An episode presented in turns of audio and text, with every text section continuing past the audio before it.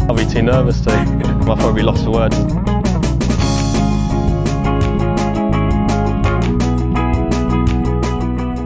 Hello and welcome to another edition of the Lost Words podcast. I'm joined as ever by Jason Daniels. Jason, hi. Good evening, Tom. How are you? Yeah, I'm good. It's been nice to... we had a break last week, didn't we, for the bank holiday? Well, I did. You didn't. You were doubling up on the sporting life. But it was nice to take a break and appreciate coming back to the podcast, I think. Yeah, it was nice. It was nice. Yeah. It was. Don't worry. It felt like doing work last week, don't I? So it wasn't too much of a break, but yeah, it's good. Yeah, we'll be back and see what we can do this week. Yeah, absolutely. I think we were both slightly aggrieved. I think you were very upbeat about Higgo's chances without actually putting him up, weren't you? And I had Adrian Alf's Rory McIlroy double, which didn't quite pan out because of someone called Garrick Higgo. So here we are. But I think it was quite a good event this week at the Belfry. Yeah, it's okay. I mean, it's not, it's nice to be back to where we're not going to get, 27 under. No knocking Higgo, obviously. Yeah. He just, to be honest, he only has to turn up, then he'd hit this now. He does. He literally on these courses. Like I said, like I tweeted earlier, he was 150-1 for this tournament last year. And look how he's gone now. He's, We'll see what he does when he steps up in grade, and see what sort of course he really wants, because it was shelling peas. But I don't think any of us are denying that what he can do and the potential that he's got. But let's not forget we were saying that about Rasmus last year. People like Sam Horsfield could also hit 27 under on that course and win twice. So I'm not knocking it, and I think Higgo, is a superstar, but we've seen it before, and let's see him on a different test where they win in 7 and 8 under. It still feels like there's going to be a bit of a shift when this kind of goes a little bit more back to normal, when there's a bit more travelling, not staying in the same areas, less resort courses, proper full European tour schedule. I still think it's going to be a bit of a change. The only thing you can say about Higgo, and you've been a big believer in his talent anyway, so you're not going to knock him, is he can only win what's in front of him, can't he? Whatever he gets entered into, he goes and wins. So it's mightily impressive. Him, John Catlin, Rasmus Højgaard, Sam Horsfield, all taking advantage of the COVID-struck season, if you like. And we've got another event. I think it's a bit more of a proper test this week, isn't it? At the British Masters, at Belfry. And I think that's reflected in the market a little bit. I was kind of surprised. I don't know. I wasn't surprised, but I still don't agree with the way the favourites are positioned at the moment. I don't see quite what Robert McIntyre and Martin Kaymer are doing in front of Sam Horsfield and maybe even Højgaard, but I don't know what your thoughts are on that. Well, Kaymer's there because, he gets placed every thing in time, doesn't he? Mm. But no, I have to agree with you. I think, I agree with you. I mean, I think Horsfield looks absolutely primed for a key run, and Højgaard, I mean, again, the way I've approached this, we spoke just before, is if you look when Højgaard won the UK Championship, which is far more relevant because it was obviously at the Belfry, yep, as opposed to the British Masters, which changes course every year. So ignore previous event form, and you need to look at course form.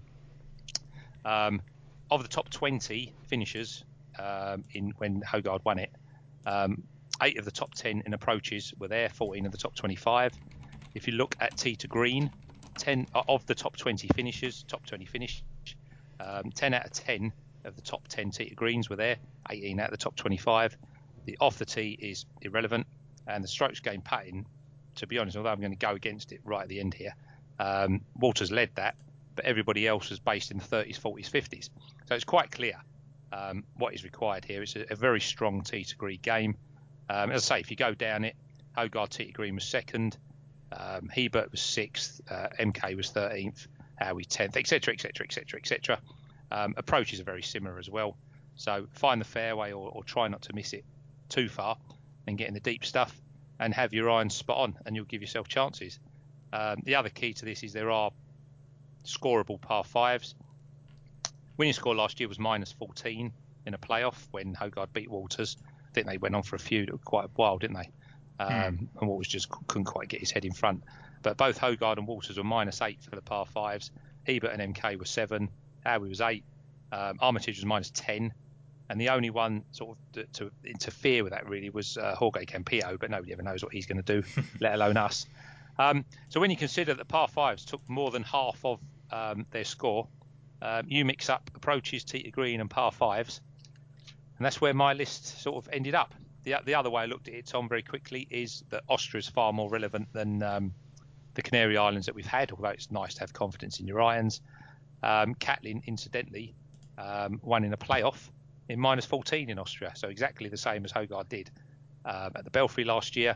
And if you look down the list at Austria this year, Catlin, Kiefer, MK, Bezeling, Armitage, Higgo we know, Nikolai Højgaard, who I don't think is playing this week, which is really gutting, Matthias Schwab, Rasmus was in 12th, Horsfield was in 15th, Whitnell 15th, Watt was in 21st. So there's a huge correlation with Austria. And that's where I've gone. They're my four indicators this week, and anybody that sort of has anything to do with three or four of those is high up on my list. And it's worked for the last few weeks now, sort of working on these theories rather than anything else, and so I shall continue it this week as well. Good. I think it's good to have a formula. I think it's something you've tried different, as opposed to, I think we've always kind of gone down the maybe the course correlation route, kind of trying to figure out designers, etc. And I think now you're looking at it as a statistical package, and that's maybe leading to some more success. So let's see where that goes. I think that's a good way to go for that. One player that isn't playing this week that I was actually really hoping is Craig Howie that you just mentioned. He's in great form, isn't he, on the Challenge Tour and over in South Africa and played well here last year as well. So shame he's not playing. But let's just jump straight in. Sam Horsfield, for me. You just mentioned that he's primed to go on and do it. I think he is. I think that there's a bit too much of a gap between him and the couple at the top. 20-1, 10 places for the old sponsors this week, Betfred. It's one in Wales, one in England, 5th and 10th in previous British Masters, 15th and 31st at Wentworth. So he loves playing in the UK when he comes back. Got to be considered one of the classier players in the field. We know he can score based on his par 5 scoring average being the top of the tree. Okay, he's only played sort of 52 holes, but he'll still remain in that sort of place, I think, anyway. And that's about it for me on Sam Horsfield. I don't think we need to do too much convincing at 20-1. No, top 10 approaches. This is before the final round yesterday, by the way. Yeah. He was top 10 approach, not that it matters. Top 10 approach, 11th tee to green, as you say, led the par fives, third in par fives over the last 3 months. Was 15th in Austria when it got probably a bit too cold for him, if you know what I mean. A bit too cold for him to get going, really. I mean, it was Catlin weather, wasn't it? It was perfect for him. Brett's still a fan. You know, he came back after two dodgy rounds there. 69, 67 there. Gran Canary couldn't hold a thing really. Gave himself hundreds of chances. Couldn't hold anything. Not worried about the Valspar, even though, you know, 2 rounds of 71 is absolutely nothing wrong with that. He's had a week off, and I agree with you. I think there's quite a strong top to this market, and I don't think it's the very top. So Horsfield at 20-22, top 8. Yeah, he's going to give himself so many chances. He has to be there. Yep, absolutely agree. I also looked at Forbes John Onison again. I think he's playing so well considering the run the time away that he had, and he just seems to be right there. And he keeps having a bit of a crap round, doesn't he? It was 9 under par to lead a couple of weeks ago, and then threw it all away. Just can't seem to follow up his low round, which is unlike him, really, but I guess part of the rust. But I think there's a guy at a similar price that you were quite interested in as well. Where are we? Matthias Schwab. Oh, Schwab. Yeah, Schwab's been put up by Ben as well. It's really quite annoying. Again, Schwab, we were laughing at, actually, when he was 16-1. Yeah. A few weeks ago. And I think the problem with Schwab is he's so technically brilliant with his irons that when it comes down to putting, he looks even worse because so many people are putting. I mean, Higgo's going to win in 27. Schwab's going to have to hold an awful lot of putts to stick with him. So I think, again, that this sort of... Again, he was 7th in Austria. So I think this sort of course is actually more up his street. The same as we say Catlin. You know, Catlin's up there in virtually every table that we look at, but his strengths are not obvious because everybody else is doing the same. I think with Schwab, every time it's a putting contest, he's going to lose. Yeah. This won't be this week, as we've already discussed. As you say, you know, he's playing extremely well. Didn't play particularly well in the UK Championship here last year. But overall, yeah, he's 15th, I think, in approaches, 16th in tee to green. Doesn't have to worry about putting. We've already discussed that. Just give himself chances and don't have any real three putts, which on a course with smaller greens, if he can find them, he shouldn't really do so. I'm not convinced 28.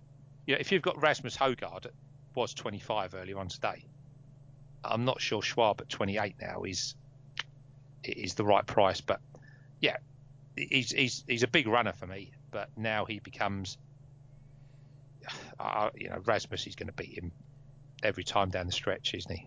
If they go head to head. I think the summary from that is that basically that this course rewards the more accurate and better iron players as opposed to the last couple of weeks where obviously you've had to be accurate to set up your chances, but it has been a case of making plenty of bomb putts and just going lower, lower, lower. And I think that when it becomes a bit more of a test and the scoring is tougher, that those that keep it in the fairway and you know keep finding the greens are, you know, well supported. And it was a bit like when I was speaking about Richie Roundtree last week in Tenerife. I kind of was worried he wasn't going to keep up the scoring, and for the first 2 days he was absolutely brilliant. No bogeys, pair of 65s, but then it sort of caught with him, and everyone else was sort of holding the putts on Saturday, and it's a similar sort of thing I think you would apply to Schwab. I guess, you know, Roundtree's at a different end of the scale in terms of price, but he's a winner, so it's a similar sort of thing to apply to that, I think. Yeah, I think that's right. But as we always say, it is a price thing. That was why we weren't on Higgo last week. Mm-hmm. Price purely only, not his chance.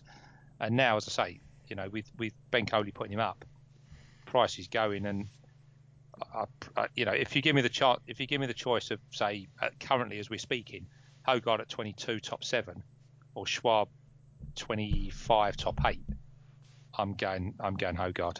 He's a better player. He's a better player and a winner. I just need to take one from here, and that's why I went with Horsfield. I just think that, you know, I think Horsfield's better than Højgaard as well. So, okay. I just think he's more. Well, I could see him sticking around for longer. I know that seems tough because he's a bit more developed than Højgaard, I suppose, because Højgaard's still very young, isn't he? But yeah, I just think there's a bit of longevity about Sam Horsfield, but we'll see. Then there's quite a host of names around the 14.45 to 1 mark, which I kind of found difficult to separate is what I'm looking for until I've had a week off. Sami Välimäki was one that stuck out for me. Reason being is that he was second and sixth in Wales. He's been 13th at Wentworth. Obviously likes playing in the UK. Hasn't really got it going over the past couple of weeks when returning back, but has still played well enough. Which I actually find really promising, because if you haven't really got your best stuff and you're still sort of hanging around the top 25 and that, I just think that's kind of pretty impressive. Had a poor final round 70 last week, which kind of slid him down the field a bit, and he had a 70 in the second round the week before. So there's just a couple of times where the scoring got a bit low for him, but that was a big break between that and the WGC workday, which we played the last time before. So for me now, he's got a couple of runs under his belt. He's in a sort of, I'd say, a course that I think is going to suit him. Conditions that I think are going to suit him as well. So yeah, I thought he was a decent price at 45 to 1. Yeah, I put him up last week and backed him. I was watching him very, very carefully. Yeah, he's not doing what I thought he could do, but yeah, I could probably agree with you. He doesn't particularly want it. Lunatic low. Obviously the win in Oman where it was windy. Yeah. Played well at Valderrama, which is always my benchmark for every golfer, prime minister, you know, whatever, chauffeur, whatever, you know, whatever, any interview you do for any occupation, just go, do you like Valderrama?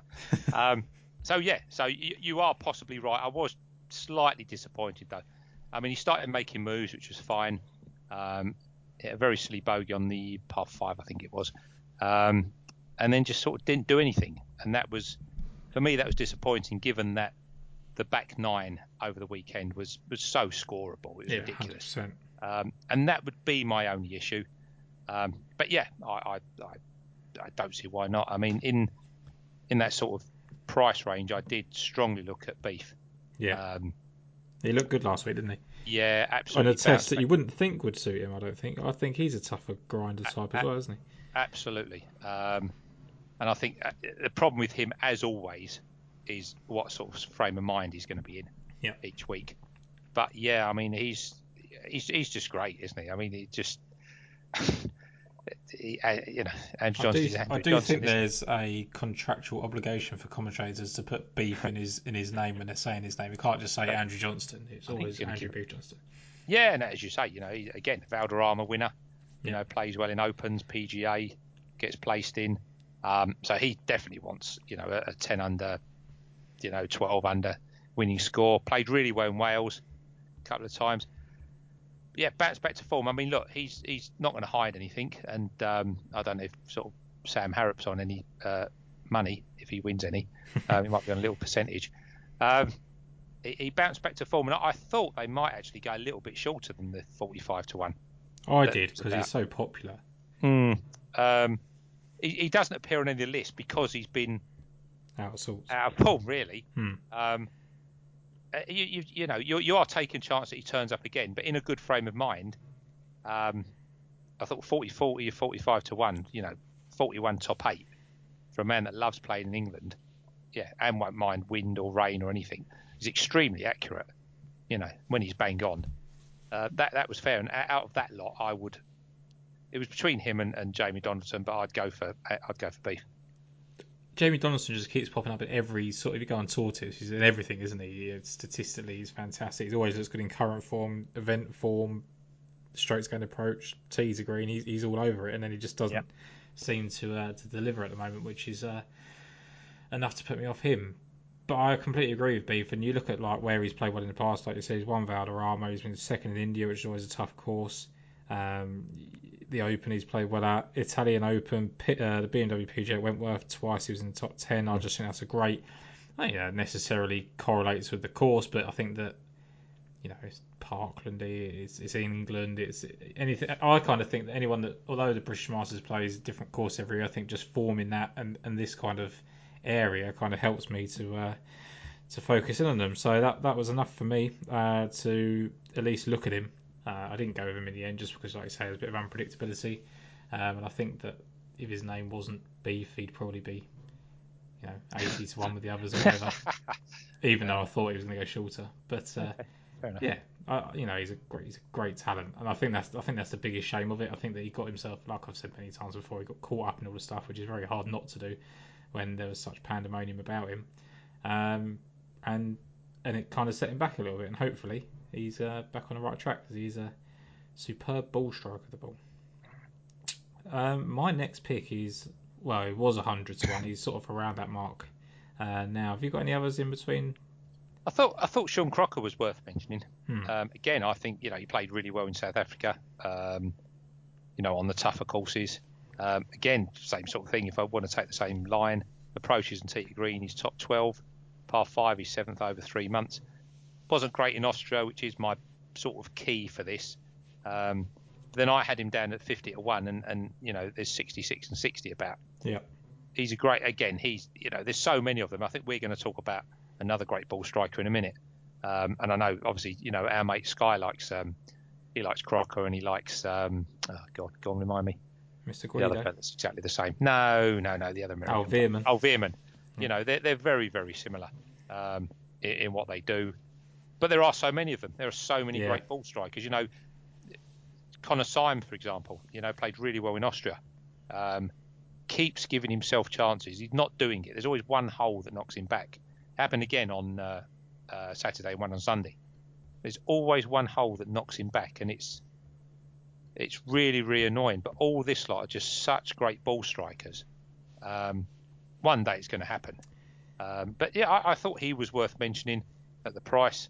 But other than that, I don't, apart from that's all interesting, you know, Zanotti caught the eye last week a little bit. Yeah. You like Kawamura, I know, a few times. Yeah. There's a few there that you look at, and you look at somebody like Lungask, and you think to yourself, well, 100 to 1, it's a big price for him. He's so talented. He's actually proved himself last year as well. You know, I mean, I'd rather be on him than somebody like Adrian Moronco somewhere like this. Jeff Winter that we've discussed loads of times. There's quite a few there, some really good ball strikers. You know, Armitage, as I say, we're at -10 round here for the par fives. You know, that was, I think, better than his eventual winning score. Yeah. So he was minus on all the other holes. Yeah, there's plenty there, but Crocker was the one that stood out just because of the way he hits the ball. But I'm not convinced that I'll take him. The thing with Crocker is the same logic to what we just said about Matthias Schwab, in the sense that this is a sort of test where his skill set should come to the fore. It's not going to be a putting contest. He's gonna benefit from how well he hits the ball. And I'd actually rather, that's the kind of thing that puts me off Schwab, is that someone of a very similar ilk hasn't had the consistent form that Schwab has, which kind of suggests that Schwab might be better at putting than maybe we think he is, and just doesn't do it quite in the big moments. But I think Crocker's going to do similar sort of things at some point. He just needs to make it happen, and until he gets any sort of confidence with that short stick, it's gonna take a while. Yeah, Sorry, you talk about confidence source. Anybody that watched Louis De Jager over Sunday, honestly, mate, it was heartbreaking. He just that's it. You know, as far as I'm concerned, that's he's gone, sacked forever now.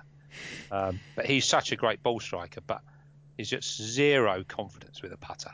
It was ridiculous. Anyway, sorry, Cam. He never shot worse than 68 last week either. Amazing, isn't it? If you watch it, you go on full tilt, don't you? That's the trouble, isn't it? Absolutely. Great ball strikers, Maverick Antcliffe. Always catches my eye because I just think of Top Gun. But second, third, and fourth in strokes gained approach his last three. Whether this is the type of event that we know that he's good at, I don't know, because it's kind of a small sample size as to where he's really played well, isn't he? He played well in Qatar over the year. Played the first Grand Canaria event 221, second last week, went all the way, and I expect him to be a shorter price, but he was third in the Irish Open when he played there, which kind of suggests he might do a bit, decent bit in Britain. And when you look at him playing there last year, he shot 78 opening round and betted it with a 70 in the second round. You know, it's an 8-shot swing suggests that he can kind of go into the event. If he really shot 78, 75, he's got nothing out of playing here last year, has he? He's kind of gone, well, I can't play it. But to make an 8 shots up in the second round suggests that he might come in on Wednesday, with a bit more confidence. And for someone that finished second last week, I just thought that 100 to 1, 80 to 1, 90 to 1, whatever about him, considering how well he's striking the ball, was particularly eye-catching, because when you look at the winners at this golf course, they've never been particularly great around the track before. I think Angel Cabrera was someone that stuck out as having good form before winning, but everyone else kind of, it's a bit hit or miss, and I'm not put off by what happened last year just from one missed cut, and I'd rather focus on the fact he was second last week and hitting the ball the best of anyone in the field. I agree with you. Yeah, he's on the list. As I say, he's top 5 in approaches, top 15 tee to green, I think, give or take. Yeah, 13. And top 25 par fives. Again, this is pre what happened over the weekend. But then I don't think what happened over the weekend is particularly relevant to this week anyway. No.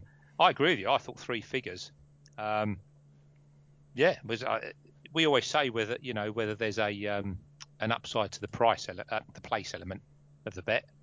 And can I see him winning 100 to 1? Probably not. But so he I'm second only, like he did last week. Absolutely, I certainly think that. He played too well. I was watching him last week, and I obviously, I don't know when you do it, but I do this research on Saturday afternoon. So I'm hoping with my list that they don't do much on Sunday, enough to make me think that they're still playing well, but not enough to make everybody else look. And I thought, oh, damn you, person. You're going to have to take 80 to 1 if you want the full 8 places, but I don't think that's horrendous. I'm quite happy to put him in at them prices, yeah. Can I have 80 to 110 places if you want with Betfred? You can if you can get on, mate, yeah. Yeah. 13th in par 5 scoring, 13th in approach. Okay. No, 3rd in approach, sorry, and 13th 14th tee to green. So he's across the board, absolutely superb. He's gone up then because he was 22nd par fives before the weekend. Yeah. I know it doesn't matter because they're gimme par fives, but yeah, there's a couple here that also don't matter what the weather. No, that's right. So, and they won't be bouncing through the green either here, will they? It should be softer, shouldn't it? No, and I think as well this kind of course is one that, you know, I don't think it suits any one type of player. I think it rewards the people that are in form and hit the ball well, and he fits under that category. So for me, he kind of stuck out. He was actually my kind of favourite bet out of the lot, even considering Horsfield and Valimaki. So happy with Maverick Antcliffe. I've got one more definite, and then I've got one at 400 to 1 that I want to bounce off of you, which is probably going to get laughed at because I nearly laughed at myself. But we shall see. Julian Suri is my last definitive pick. He led the field in strokes gained approach last week. He was 39th at this golf course last year, but he was actually 8th after 36 holes and then shot 77 in the third round, which is the kind of thing he does. He's very capable of blowing hot and cold. Tied 27th last week when he shot 66 and 65. We know he can kind of telegraph form a bit. Was 5th at the 2018 British Masters, but he shot a final round 74 when he was in second place going into the last round at 3 behind. So he clearly likes playing in England. We know what type of player he is. We know his quality. He was kind of, you had that kind of Koepka-Uline period. Then he sort of came along, and then you've had Kitayama and Crocker and people like that since. So in terms of, you know, the American talents that they've kind of been steady along the way, David Lipsky, people like that. But I just think he's better than he's showing. I think there's so much promise if you actually watch his round, because I've watched him a bit more closely ever since having his caddy on, Oliver Briggs, on the show. You kind of notice when he's playing well, when he just has a blow-up day, and I think it was a couple of events in South Africa where he just kind of had 2 foul balls, and you just can't do that. And he definitely won't be able to afford that this week. But if he can kind of keep it in play, which I think is something that he does struggle with at times, I think he's a better talent than 150 to 1 suggests. Yeah, very good player. Just he's had a lot of injuries, and he was out for a year, wasn't he? Give or take. He's an exceptional player. So if you want to put him up, I can't see any problem with that, to be honest with you. Any others for you? I thought Jack Senior was interesting. He's been playing well. He's had chances of winning. He was challenging at the... I think he was challenging Qatar, wasn't he, at some point? Yes, he was. Yeah, I think he was challenging at Qatar. He challenged in South Africa. Played well at Gran Canaria, but I don't think that's his particular sort of course. I think he's second in par fives over the last 3 months, which obviously include a couple of easy tracks. 30th in approach. I just thought he was interesting. Aaron Cockrell I was quite interested in. Played really well here last year. Yeah. Cockrell caught my eye as well. Yeah, a player that perhaps you needs to keep an eye on. One of your old ones, Bert Ritthammer again. 250 to 1. Again, he's on the list for something. I won't be on the win market. But there were a couple more. Yeah, first one was Dale Whitnell, who we interviewed. When was it? Last year, beginning of the year, end of last year. I can't remember when it was. I think it was the end of last year, wasn't it? Because he was in America and he just finished up on the European tour. So it must have been November time. Yeah, just really interesting, just because he's so consistently on his stats. He's top 25 in approaches. I think top 25, top 30 to green, and top 20 in par fives. And he was also 15th in Austria. And he's just the type of one that he's got a fantastic short game. I know we're saying that this is about approaches, really. So these last two not necessarily fit into that category. But he's got a fantastic short game. Saved shots all over the place when lockdown first began. First caught the eye. OK, look, his finishes haven't been great. But, 55th and 56th in the last two events, he isn't a player that's going to hit 27 under. That's not his game. He's a scrambler and he'll save shots. And I just thought, given his consistency, that, 200 to 1, I don't know what he is top 20. He's going to be 8 to 1, 9 to 1, top 20. Yeah. I can definitely see him back home. I can definitely see him doing something and scrambling his way to potentially a top 10. He did it before, but almost certainly to a top 20. So he'd be one. Again, if I'm betting for his 400 to 1, I'm looking for the quarter of the odds. I'd be quite happy to have a couple of quid on him. And the other one Niall Kearney, I'm quite interested in. He's flying at the moment, putting in some stupid rounds. He was tied 25th wherever this was held in 2015 because I haven't looked it up. He just caught my eye over the weekend. I thought, oh, you've hit 10 under. You're going to screw it up. He's shown some really good form and going very, very low. He was of interest at a big price. And the only other one was Von Dellinghausen, who I thought would go better last week based on the fact that he's just an incredibly low scorer. But when you look back, he was tied second at halfway in Austria in 2020, and he led in the third round before collapsing. He was eighth at halfway in Austria this year as well, after a fantastic round. And he also obviously had every chance going into the tournament a couple of weeks ago, when he looked like he was fading away, but came again right towards the end. He's 18th in par fives, 15th in birdies. And I know this is going against everything we've said, but you look at his putting stats, they're unbelievable. Yeah. You know, putts, strokes gained putting 8th, putts per round 1st, 1 putts 1st, 3 putt average. What am I talking about? No, I don't know what that says. Putts per green. I don't know what that says. My writing. I've sent you my list, haven't I? You've seen the picture. Yeah, I can't read it either. Yeah, putts per green in regulation. He's 5th.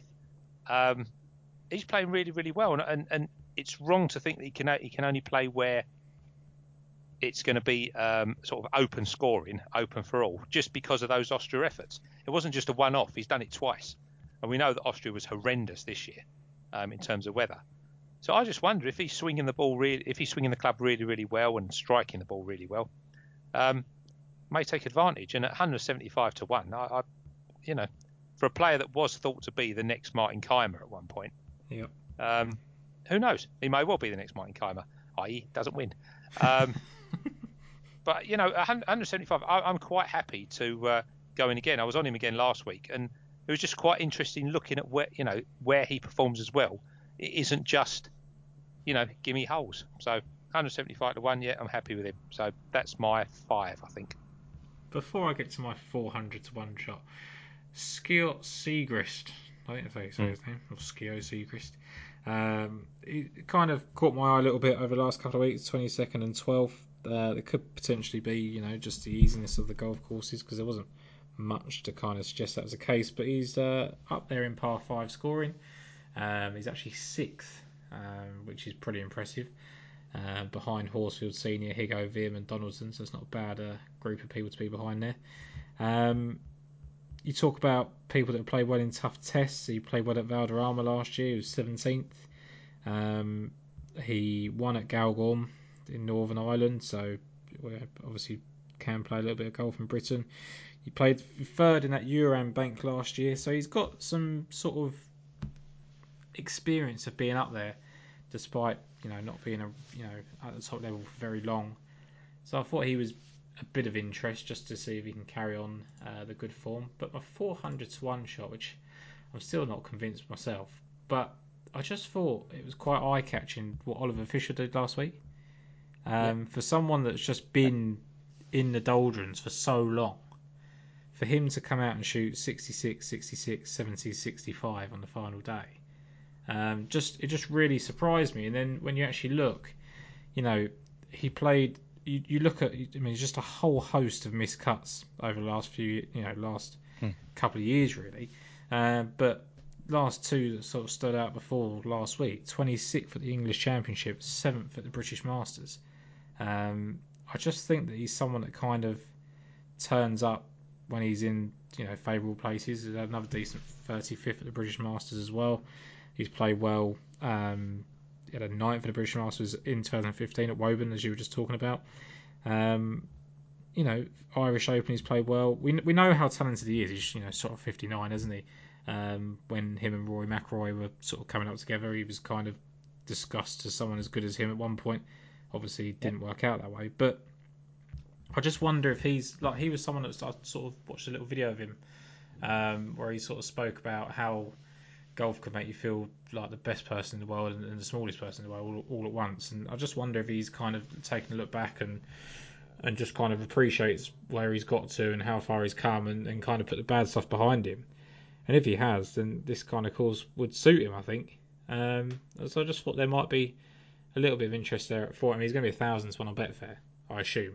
The exchange isn't actually working at the moment, as I was trying to scurry around and see if he was a thousands one. But yeah, I just thought if there's anything, if he takes enough from that tie 12 last week, and it wasn't just because it was a bit of a resort course, then to shoot, because he shot that 70 on Saturday, and you think maybe he just goes backwards after a couple of good rounds, but to come out and shoot 65 again, which is the lowest of the week, maybe that was enough for me. I'm not arguing with you. Absolutely fine. No, got no argument with you at all. So I will summarise my picks for this one. Sam Horsfield 20-1, 10 places. Valimaki 45-1. Maverick Antcliffe at 100, 90s, 80s, whatever sort of place terms you like. Julian Suri 150-1. Don't know about Skye Segrist yet because I wouldn't be able to pick him out of a crowd. And Oliver Fisher at 400-1. Over to you. Rasmus definitely. Yeah. Horsfield possibly. Beef, yep. 40, 45, whatever. Or Betfair if he's bigger. Maverick Antcliffe, 100-1 or whatever. Dale Whitnell, little bit of whatever, he's 200, but definitely a top 20 play. And I don't think I'm being a fruit bat by saying Nikolai Van What's-His-Face at 175. No, I think you're right in that pronunciation as well. Byron Nelson is being played at a new course this year, TPC Craig Ranch. It was the host of the Web.com Tour Championship in 2008 and 2012, or was a nationwide Tour Championship in 2008.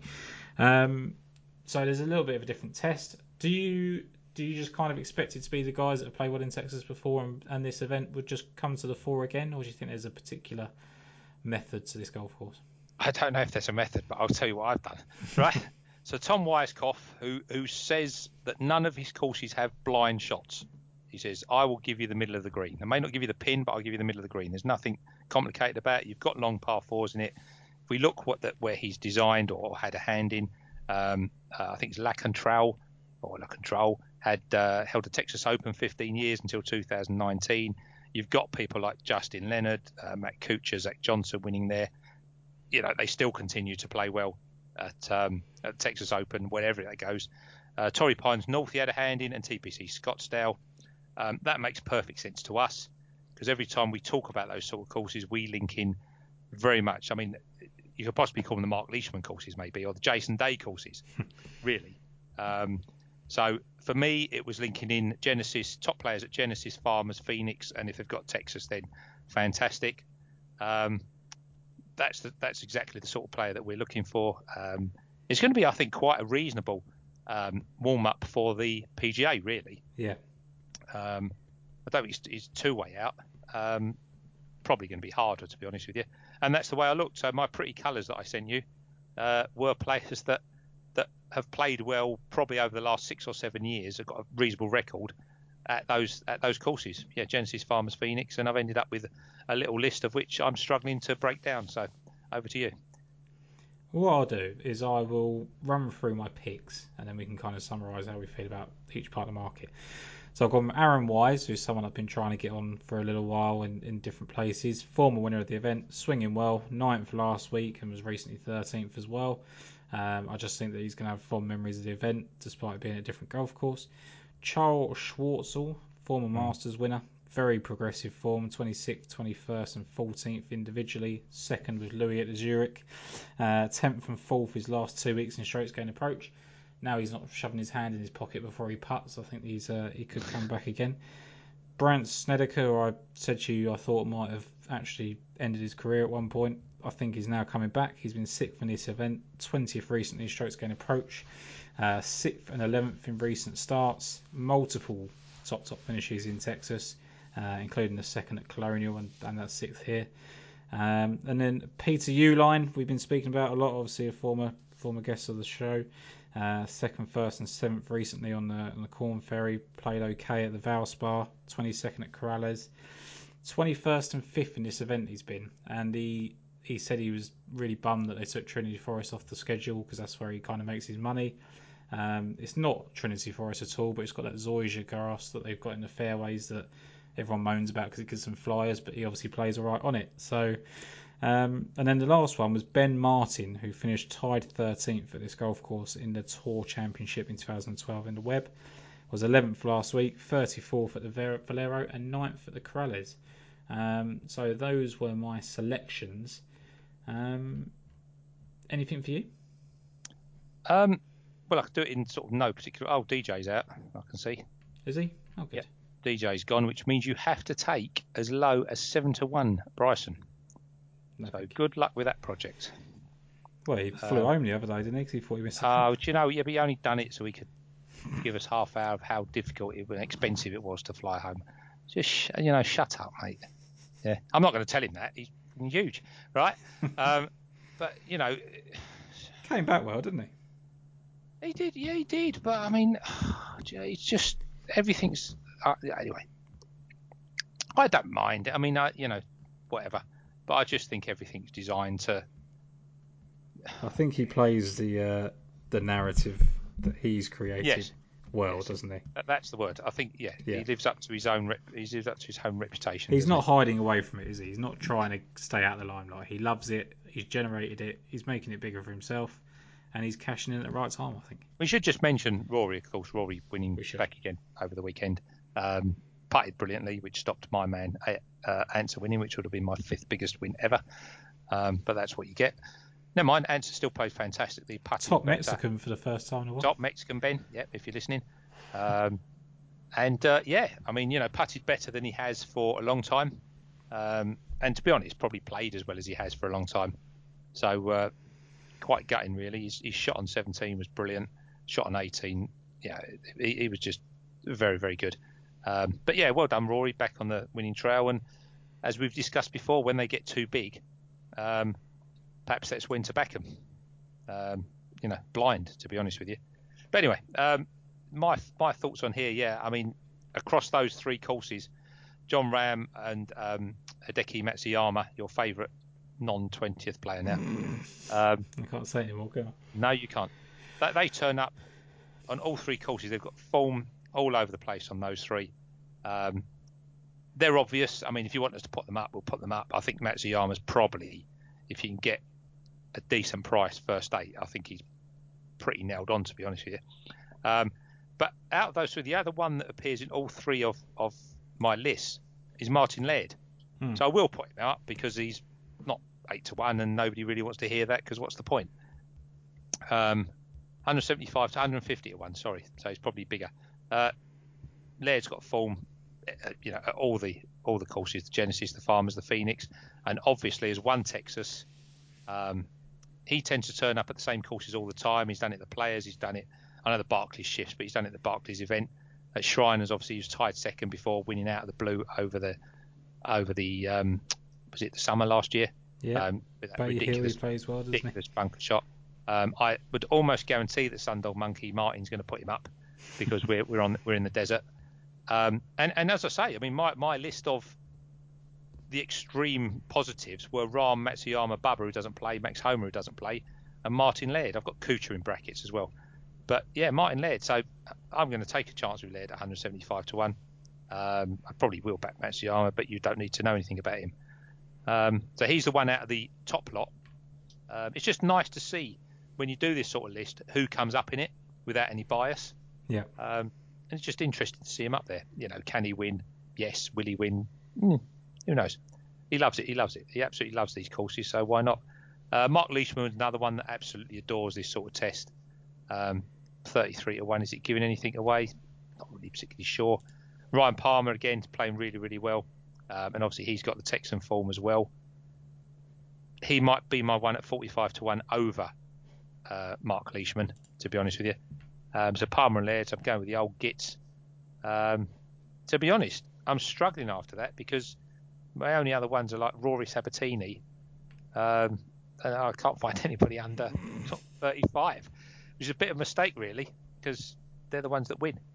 I mean, especially a week before a major, I think that you kind of have this predetermination that they're just here for a warm-up and then one of them tends to win anyway.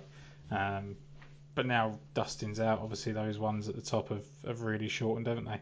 I just think you don't, you know, what's the point? You know what they do, and you know, None of them have got, let's put it this way, Garrick Higgo was 10-1 last week. Mm-hmm. Have any of them got as comprehensive claims as that? That's what you have to look at it as now. Yeah. I think, I mean, just going back to the Higgo thing, we're allowed to because we just talk, right? It's like being in the pub without drinking. Going back to the Higgo thing, and Steve made a good point, Steve Rawlings, in his last, he was 2 shots clear when he won a couple of weeks ago, and he was 2-1 plus. That must have been the greatest bet of all time, because he was 2 clear coming into this weekend. He was 13-8 on. So we made a real boo-boo. But all I'm saying is, do any of those at the top, Bryson and Jon Rahm, Jordan must have a massive chance, obviously, again. But do any of those have as compelling an argument as Higgo had last week? And the answer is no. So, no, because there's just such a stronger depth of talent that can win. So therefore, you know, you have to look elsewhere. And as you say, the week before a major, it's prime for one of these to turn up. Matt Kuchar at 70, to be honest, catches the eye as well. But yeah, it wouldn't surprise me if somebody like a Doc Redman found this the week to win by a shot. Yeah, they're the ones that appear. Russell Knox is on there as well, but I don't know if we've sacked him 14 times already. So I've given up with him. That's, for me, that is it. I'm just quite interested in watching it and preparing for the for Kiowa Island. Just a quick one that John Catlin's obviously here, which is a shame because I'd have been all over him if it appeared at the Belfry this weekend. But hey, such is life. I was one of our listeners, Oliver, will be gutted he can't put money on Matt Wallace this week, I think. He just cannot win, can he? The fella, he just can't win. Strange though, isn't it? Because he's playing incredibly well. Like I think he's always been that talent, but I've always think he's been a little bit overrated for that one season he had. And then all of a sudden you look and he's gone 28th for the match play, doesn't really count. 3rd at the Valero, 34th at the Masters, 18th at the Heritage Shift last week. That's a hell of a run on the PGA Tour. So he's got it. So I think that I don't think I'd back him to win a major, but he's there at sort of 100 to 1 for next week for the PGA. We've spoken before about the European type feel of Kiowa Island. Yeah, I don't think that if he was going to get over the line, maybe he probably would have done it in the form that he's in right now. So yeah, well, let's not forget that the US PGA, when it was the final major of the year, was the anybody can win it event, wasn't it? Yeah. Yes, actually, to be honest, you know what? We can't get first eight, can you? At the moment, can you? 100? I didn't know that. What can you? Actually. Something like that. No, 6. Yeah. Interesting. But it'll be that price, I would have thought, won't it, when they do go to bigger places? Should do. Do you know what? That's not that bad a shout. I actually quite like that. He's worth having a look at, isn't he? Yeah, he can't win because he just can't win. No. He just cannot. He just can't handle being in contention. That's just because he wears black socks with shorts in practice rounds. That's why. Ah, right. Yeah, it might be. Yeah, you've got a point. I think that's what it is. Yeah, I think you've got a point there. But do you know what? I actually think it's quite an interesting event and one that I think will be a decent tune-up. Like you said, I think we'll get to see a decent preview for the PGA. You always get those guys that kind of prefer to have a week off, and you get ones that try to play their way in.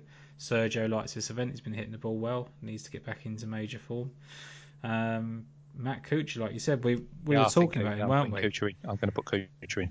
The more I look at it, the more I'm putting him in. Because I was really keen on him on the Masters, wasn't I? And then he missed the cut, but then bounced straight back at the Heritage. He loves Texas. I say he's unlucky at the Masters. I mean, it's an awful first round. He absolutely tried his slacks off.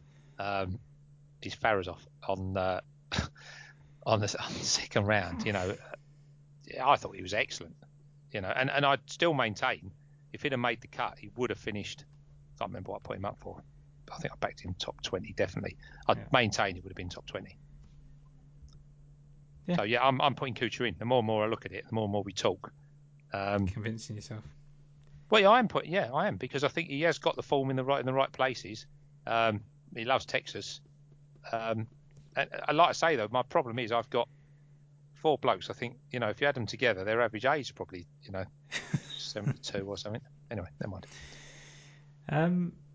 Going back to Jordan's beef, you just made a good point about how he's got a great chance. His best finish in this event is still when he was 16 years old on debut. And he finished 16th or 17, was he? I can't remember how old he was, but he was young. He was still in bloody school. And he's never finished better than that in this event, despite the fact that the course has always been 5 minutes away from his front door. Mm. Is it because of the pressure of being right on your doorstep? Trying to live up to that kind of what you were like coming out of school type thing? I don't know. There's no fans there this year, is there? No, potentially. And you know, as you get older, you have a different sort of, you know, like they always say, you have a different philosophy on life and what's important and what's not. I mean, you know, 10-to-1's too short anyway, so there we are. You know, you've got almost not worth talking about, really. Yeah, well, like I say, you've got Matsuyama, who appears in every single list and very high up in every single list on correlating courses. You know, if I think of the Phoenix, I mean, you know his record there, and he's double the price. So that's you know, I like we've always said, we'll happily watch Jordan win, to be honest with you, because it's so entertaining. Yeah. I just wonder, you know, whether he might be better next week, but we'll see.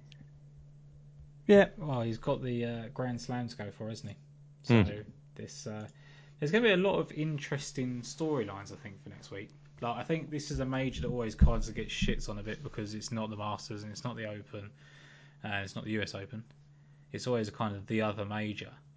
But I think this little move into the earlier part of the year makes it more interesting, at least. Very attacking course as well, yeah. Yeah, I like the course. I think the course is great for it. And now you've got Rory's just come back into form at the best time. Justin Thomas is playing well. DJ's gone slightly off the boil, but he's still DJ, isn't he? Off the ball, yeah. John Rahm is John Rahm. Hideki's just got over the line in his first major. Jordan Spieth's going for the Grand Slam.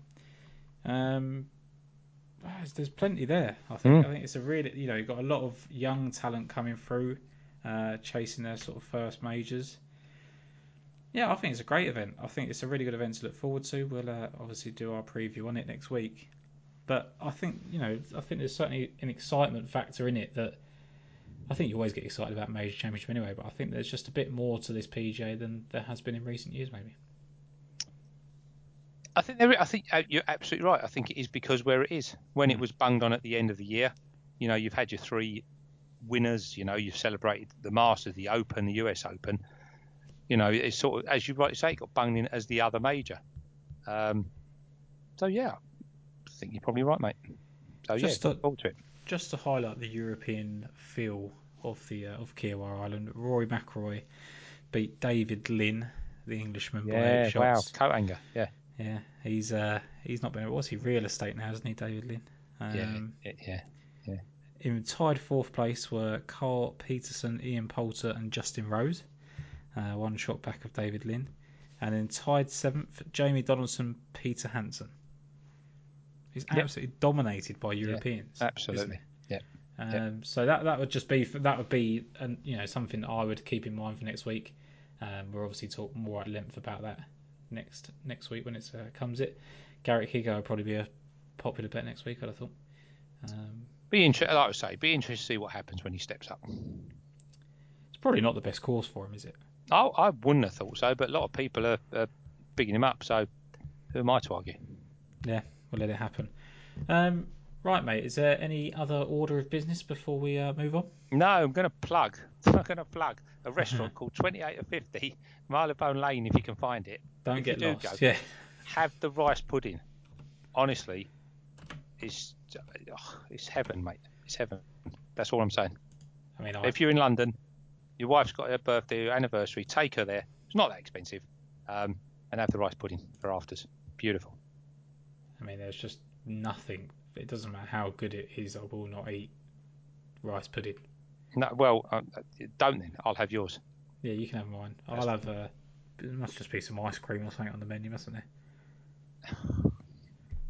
You can go down Ross's. I'll go down there for me food and me wine. Yeah. I like this is the thing. Right? I really like the idea of going to a really nice posh restaurant. You'd be crap. You would be crap. But it would be completely wasted on you, absolutely. Like I really like going to a nice steak restaurant. I like going to, you know, expensive places like that where you spend £100 on a bit of steak or whatever. But in terms of you keep moving jobs in. Yeah. But in terms of fancy menus, I mean, I've just brought that spring menu up that you're talking about, right? Beautiful. So it's 3 courses. Yep. With a glass of wine for each course. Yeah, absolutely. Yeah? Bang on. I don't drink wine, so that's the first issue.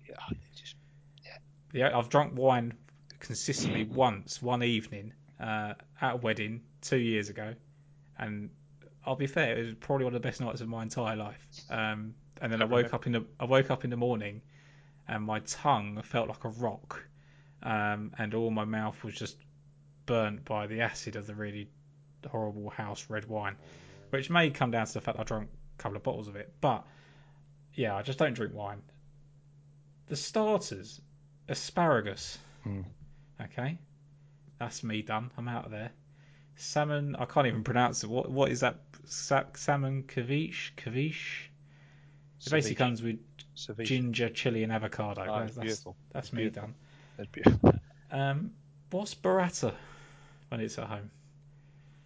Oh, the wife had that. It was very nice. Broad beans, radish, almond, really nice. Salsa verde. Really good. Yeah, it was really good. Yeah, she had that. What did you have for your main? I had the lamb. Yeah, okay, so at least you went for the right one in that situation. Seared tuna, not for me. Beautiful, yeah. And I don't know what caponata is. Oh, she had that, I think. Yeah. What is it? It was very nice. It was just loads of stuff, but it was very, really nice. It was vegetarian. Was it? Right, okay. That makes sense. Oh, yeah, it's got a little green V next to it. Desserts, lemon posset. What's that then? Lemon posset. Posset? Are you sure it's posset and not posset? Yeah. No, it's posset. There's no accent on it, so yeah, it must be posset. Lemon posset. I don't particularly like lemon posset, but Natalie did say that was great, and the biscuit was brilliant. They come with it, so yeah. What is it? Well, it's basically just lemon. It's lemon like it's not a mousse. Because I love lemon tart. I love lemon, well you'd like whatever. It. Yeah, it's just I don't like it. That's the funny thing. So I'd go with that then. I don't know what chocolate madeleine is either. Chocolate madeleine. Madeleines are like a sponge type. I thought it was. Is there a biscuit in top of a sponge? No, not. I didn't have it, so I don't know what their version is. Because it's kind of like like a trifle. A scalloped sort of shaped sponge. So, but I didn't see it, so I don't know. Okay. I normally do have 2 desserts, but it was so cold. You got to sit outside at the moment. Yeah, but I will be going back when we can go in. We will be going back. Maybe we'll have to have our podcast Christmas dinner there. Yeah, let's do that. Let's do that. Because the a la carte menu, it looks like I could eat off of that. Yeah, we'll eat. That's fine. So you've got mini chorizo for the small bites. That's you are paying. You know that, don't you? Yeah, that's fine. Yeah, put it on the old the business card. Yeah. But yeah, I mean, even the starters on the a la carte menu, I wouldn't have a starter, so that saves me a few quid. And then you kind of, look, you've got a cheeseburger on there. That'll do, won't it? It's not going to be a cheeseburger, is it? It's going to be... Well, that's what it says, 28 to 50's famous cheeseburger. Yeah, okay. It's not going to be like, slapped out at McDonald's or something. No, but that's good. I like going up market for a cheeseburger. It's nice. Good. Or you can go for a bit of fillet steak there, look. A bit of fillet. Quid. Yeah, I'll have a bit of that, and then I'll have my homemade ice cream or sorbet. So, yeah, we can eat off the a la carte menu. Spring menu, not so much, and I don't have to sit out in the cold, so that'd be nice. But yeah, no, looks like a nice place. So, just for reference, we don't get paid to mention 2850. No. We just talk. We just like to talk about it. You gave me the recommendation beforehand. You're now giving it to all the other people that listen as well. We must have a few listeners around that area that will be more, what's the word I'm looking for? More receptive, more beneficiary of that kind of food than I am. Yes, maybe. You asked me if there's any other business. I told you there's other business. Don't ask. You don't want to know. Simple. I do want to know. Well, that's why you asked. That's why I told you.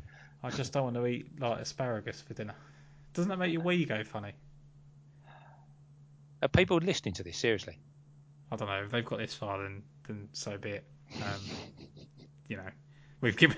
We remember that we are recording. Yeah, it's still recording. I better check that actually. Anyway, our selections for the Byron Nelson. I've completely forgotten. No, I haven't really. It's Aaron Wise and Charles Schwartzel at 66-1. Peter Uline 90-1. Brant Snedeker 100-1. And Ben Martin, who I don't actually know what price he is. Do you know what price Ben Martin is? No, but I can probably find him for you, same as you can. There we are. He's 125. That'll do. Yeah.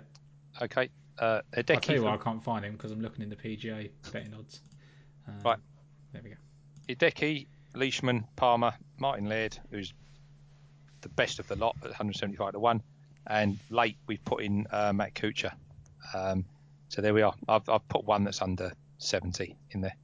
But I like all their chances. I think they turn up at the right courses every single time. Kuchar's in form. Laird, I don't know what he's going to do. Palmer's in form. Leishman definitely is in form now. And obviously Hideki, you know, he always comes 20th, but you know, with that Masters win and with his outstanding form at, you know, all these three relevant courses, I have to put him in. I actually think having won the Masters, I'm a bit surprised that he's double the price of, you know. Yeah, I was, because I like bigger than Berger. You know, it's a surprise, isn't it? Yeah, I tease about him, but once he's got over the line in that, you think, okay, well, all of a sudden, because that's a huge monkey off his back, isn't it? That major win. And you think he'd just completely settle down now. Nothing would make me happier than to see him finish tied 20th. That would just be fantastic, because I could go back to calling him top 20 Hideki. But probably won't happen. Anyway, mate, I'm going to let you go. I'm going to go and prepare for the European Tour repeat, and we'll catch up during the week. Be lucky, mate. Yeah, cheers, Jason.